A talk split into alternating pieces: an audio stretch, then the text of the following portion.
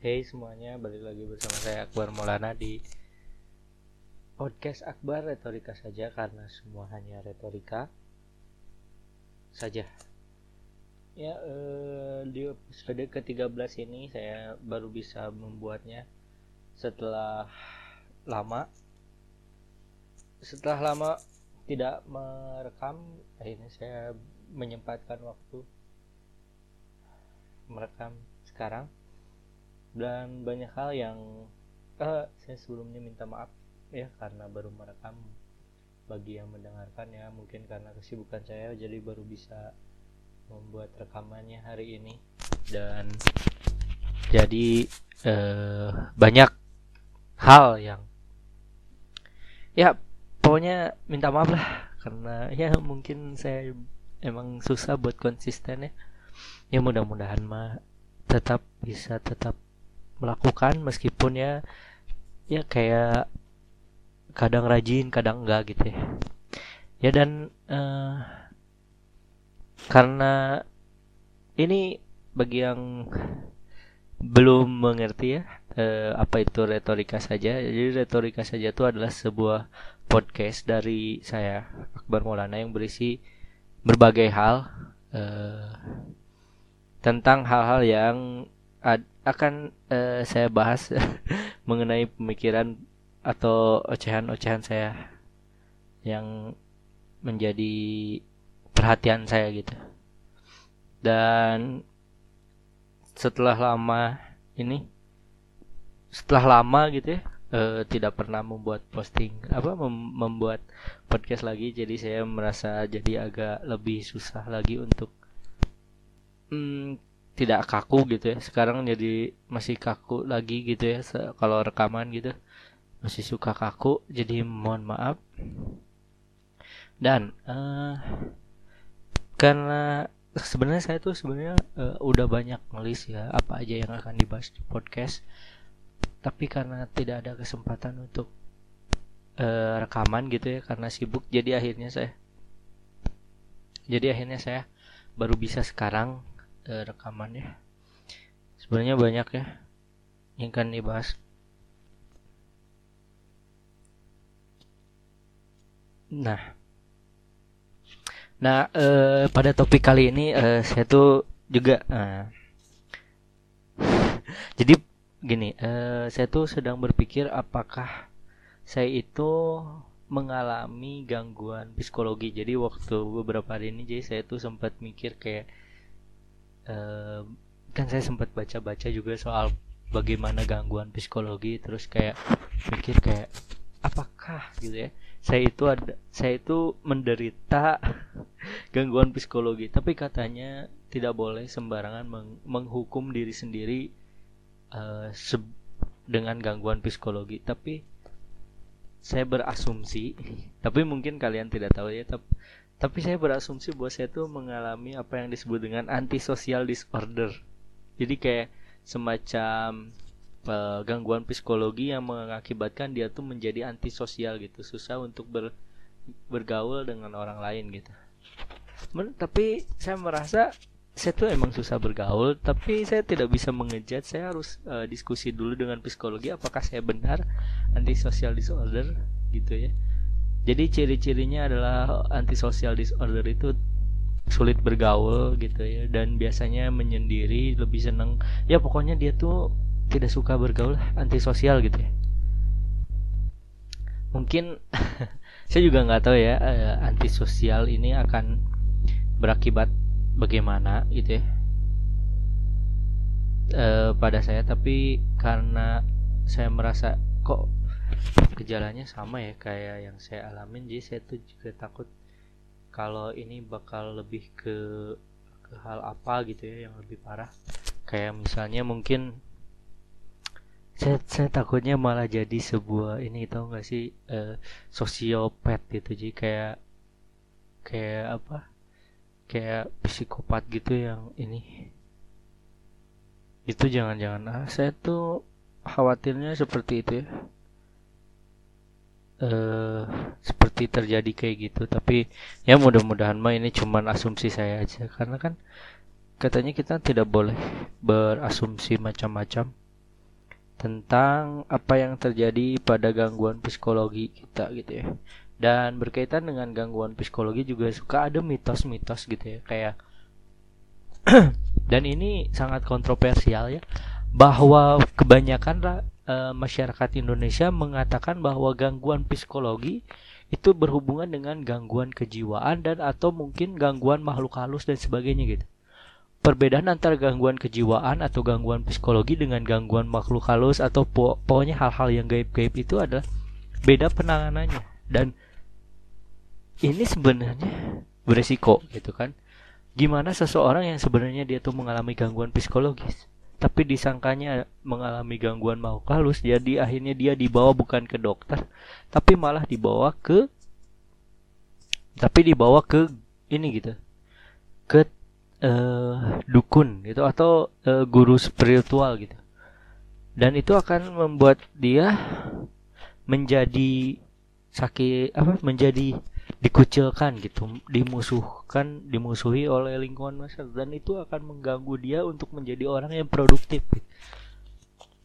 dan ini sangat kontroversial. Kenapa? Karena kalau misalnya saya mengungkapkan ini bahwa ini adalah gangguan psikologi bukan gangguan yang ha makhluk halus dan lain sebagainya itu pasti itu akan men me menganggap bahwa saya tidak menghargai itu gitu.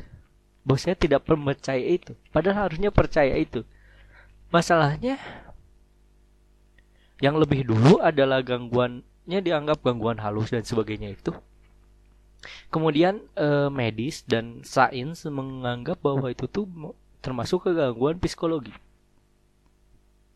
Jadi gangguan psikologi itu adalah hal-hal hal yang baru. Nah ketika ada hal yang lama bahwa gangguan psikologi itu terjadi karena gangguan halu, makhluk halus dan sebagainya itu kemudian dibantah dengan gangguan psikologi dan gangguan kejiwaan dan bisa ditangani dengan medis gitu.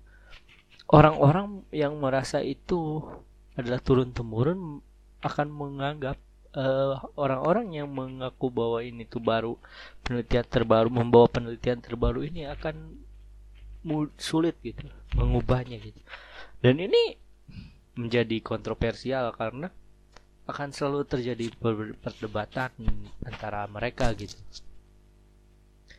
dan saya jadi ingat ya karena saya pernah lihat di SM dan ada perdebatan gitu hal-hal yang berkaitan dengan ini gitu. Kayak misalnya soal indigo dan tidak gitu. Indigo dan tidak. Ada yang mengatakan indigo tuh uh, bukan ini apa?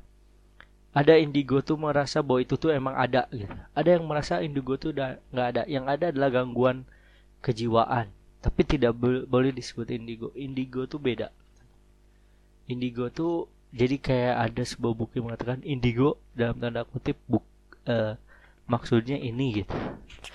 Dan ketika ada orang indigo dan merasa indigo adalah cara lain untuk bisa diterima oleh masyarakat karena kalau misalnya disebut dia bukan indigo dan disebut gangguan kejiwaan mungkin dia akan merasa dikucilkan oleh oleh masyarakat maka dia akan marah gitu ketika ada orang indigo terus dia dengan menjadi indigo dia bisa diterima oleh lingkungan.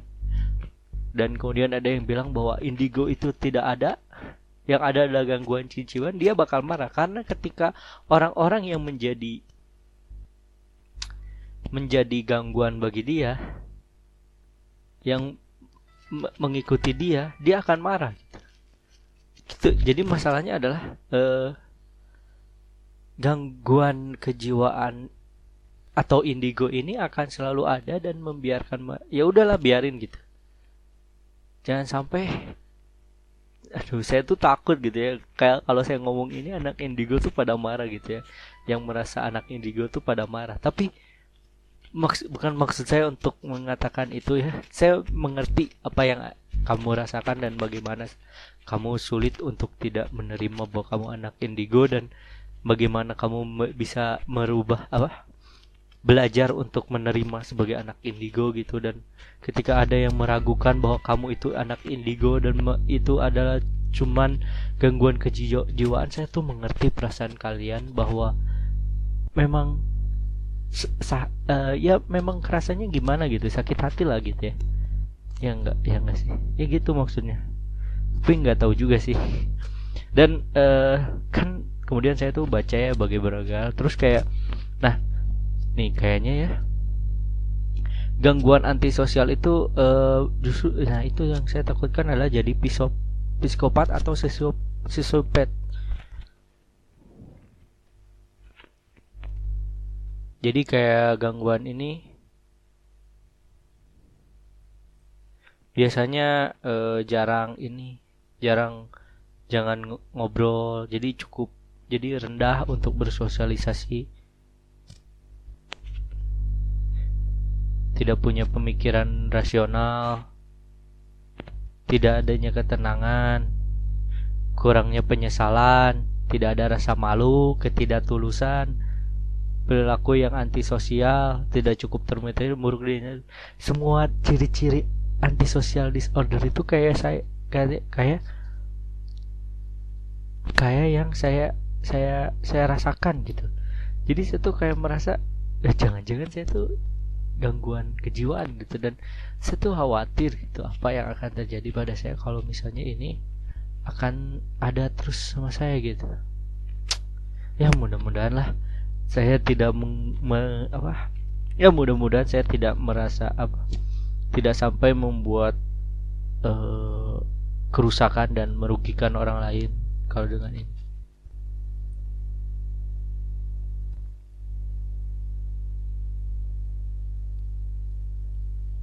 tapi saya nggak lebih parah sih daripada orang yang sampai menyerang orang lain gara-gara antisosial. Gitu ya. Ya mudah-mudahan lah ya. Tidak apa-apa aduh. Ya sebagai yang tahu gitu ya apa saya termasuk antisocial disorder atau punya cerita soal uh, apa gangguan kejiwaan lainnya boleh deh cerita ya. Dan ya mungkin seperti itu. Nah gitu. Soal gangguan kejiwaan yang sempat saya ini. Terus juga uh, berbicara tentang uh, kehidupan uh, baru ya. Kan saya tuh baru baru menghadapi umur 20 tahun tuh mulai merasa sadar bahwa saya tuh berada di lingkungan yang bagaimana gitu ya. Dan jadi kayak saya tuh kayak jadi saya tuh kayak berpikir kayak bagaimana uh,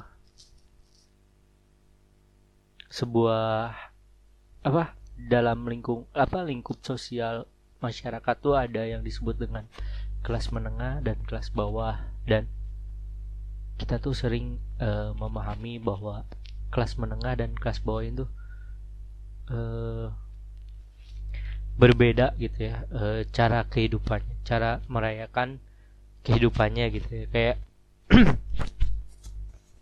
bagi bagi saya yang penting adalah bagaimana sebuah ya ber, perbedaan kelas ini tidak menjadi hal untuk merugikan satu sama lain gitu. Harus harus saling memahami gitu kayak bahwa eh, antar kelas itu harus sadar posisinya dan memahami kelas kelas sosial lainnya gitu. Dan merayakan kelas menengah dan kelas bawah itu ya dengan bagaimana sebuah lingkungan gitu. Bisa memahami bahwa mereka bahagia dengan itu dan kita bisa menerima dan tidak mengganggu gitu.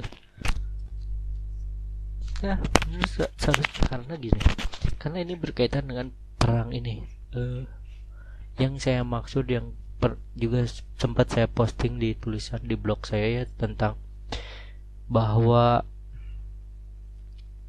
kesadaran kelas itu penting karena ini berkaitan dengan misalnya adalah uh, Gojek dan ojek online dan angkot gitu. Ya ini pertarungan yang berkaitan dengan bahwa ojek online dan angkot itu adalah berbeda kebutuhan gitu orang yang merasa kelas menengah itu akan orang yang biasa dengan gadget punya ATM dan sibuk gitu ya dia akan merasa terbiasa untuk menggunakan ojek online. Dia akan merasa angkot itu hanya mengganggu ngetem wae melulu dan sebagainya gitu ya. Pokoknya jelek. Sementara orang yang kelas menengah ke bawah ya kelas bawah lah yang susah untuk punya HP susah untuk punya ATM ya pokoknya su sulit lah. Mereka tuh tidak punya opsi lain selain angkot gitu. Ya enggak sih? Dan ketika pemerintah merasa gitu ya bahwa ada angkot bahwa angkot ini akan dihilangkan maka terjadilah gontok-gontokan antara orang yang merasa diuntungkan sebagai kelas menengah dan merasa dirugikan sebagai kelas bawah gitu.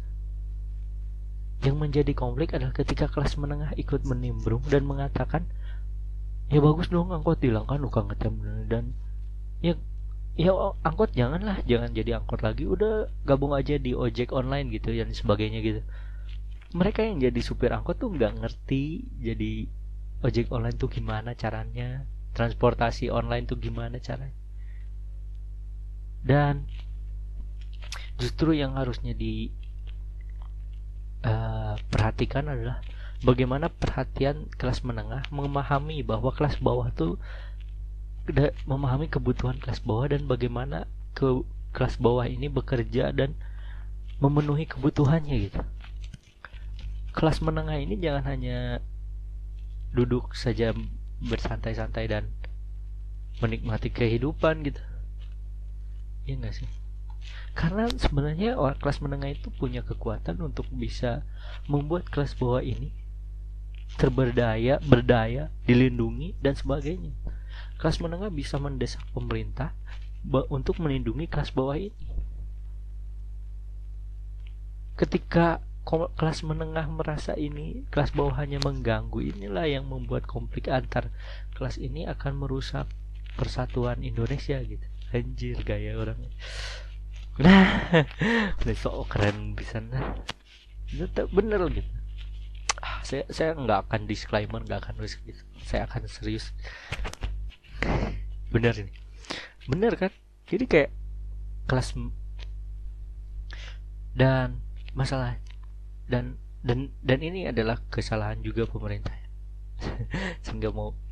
Tapi memang gini bahwa pemerintah terlalu lambat membuat aturan uh, dan kreativitas selalu lebih cepat. Inovasi selalu lebih cepat daripada hukum yang dibuat oleh pemerintah.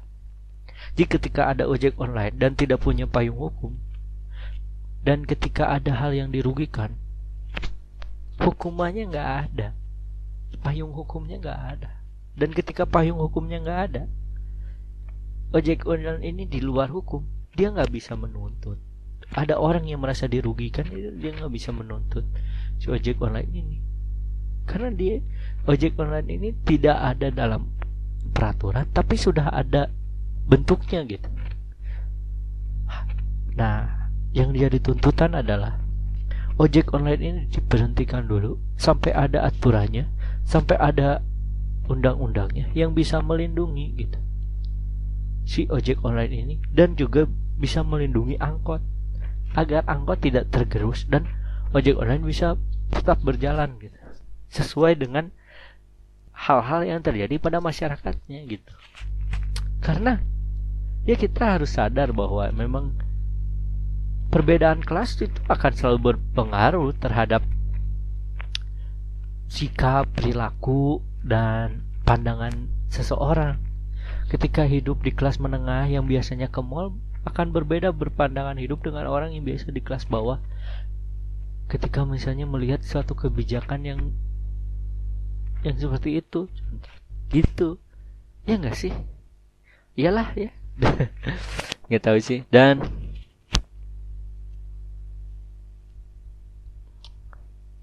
dan uh, juga uh, saya tuh kan uh, umur 22 tahun terus udah punya pacar gitu dan terus udah mulai bekerja terus hampir lulus terus saya itu sekarang ber, berpikir mengenai kan biasanya suka ada ya berpikir tentang pernikahan. Pernikahan dan pembiayaannya tentu saja ya. Gimana coba kalian berpikir mengenai pembiayaan pernikahan ini tidak tidak tidakkah pusing? Dan saya juga nggak tahu ya. Aku saya juga heran kenapa orang-orang tuh pada pada nikah tuh gampang gitu. Kayak hampir tiap hari gitu eh, hampir tiap bulan gitu dari teman-teman angkatan saya tuh udah nikah gitu kayak wow gitu. Biayanya dari mana gitu kayak saya tuh kagum gitu ya bisa kayak gitu. Dan wah saya kalau misalnya bisa ya aduh. Ma mau sih kalau ada biaya. Tapi masalahnya ada nggak sih biaya? Dan seberapa mahal biaya? Murah? Enggak nggak murah pasti. Biaya gedung mahal biaya catering mahal. Dan sekarang gimana caranya orang-orang tuh bisa menikah tanpa memikir biaya? Mungkin dengan subsidi bisa sub subsidi gimana coba subsidi misalnya nab minjam. Jadi kayak ada konsep kredit kredit pernikahan gitu. Jadi ada semacam pembiayaan apa e, kayak semacam kredit motor cuman ini kredit pernikahan. Jadi semua pembayaran pernikahan tuh dibayar bank nanti dicicil selama pernikahan gitu. Saya yakin. Itu akan berhasil tapi nggak akan ada yang mau nikah nggak akan ada yang jadi nikah. Pasti semua perempuan gak mau udah kalau udah nikah terus ada hutang gara-gara pernikahan itu. Iya pasti.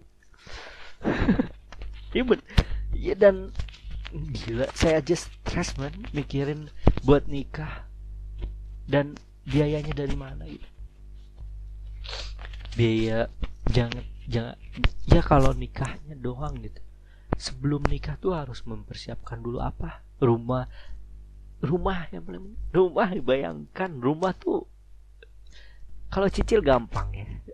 Rumah tuh kalau nyicil gampang. Saya bisa. Tapi kalau DP-nya ini nih DP 60 juta langsung gitu. Duit DP 60 juta tuh dari mana? Kalau nggak pinjam lagi ke bank gitu. ya nggak sih? Gila nggak? Tuh saya, saya tuh bingung gitu ya kenapa bisa semahal ini gitu ya. Dan dan tetap aja oh, gak banyak orang-orang yang menikah. Banyak. Entah entah kenapa bisa. Apa mungkin mereka mungkin mereka memang rajin bekerja dan orangnya sukses pinter gitu ya jadi gampang menikah. Ya saya negatif thinking aja karena kalau eh positive thinking aja karena kalau negatif thinking nanti saya dimusuhin. Ya seperti itulah. Dan dan ya itulah kekhawatiran kita. Ya kan saya saya saya usul lah buatlah eh, pemerintah kebijakan untuk ya seperti itulah. Karena pernikahan itu biaya yang bukan soal cinta. Astagfirullah. Jangan dong. Astaga. Saya tidak mau mer ah tapi udah tahu dari nama ya. Nama saya Akbar. Pasti udah tahu bahwa saya itu beragama ah saya tuh males. Udahlah. Nggak apa-apa.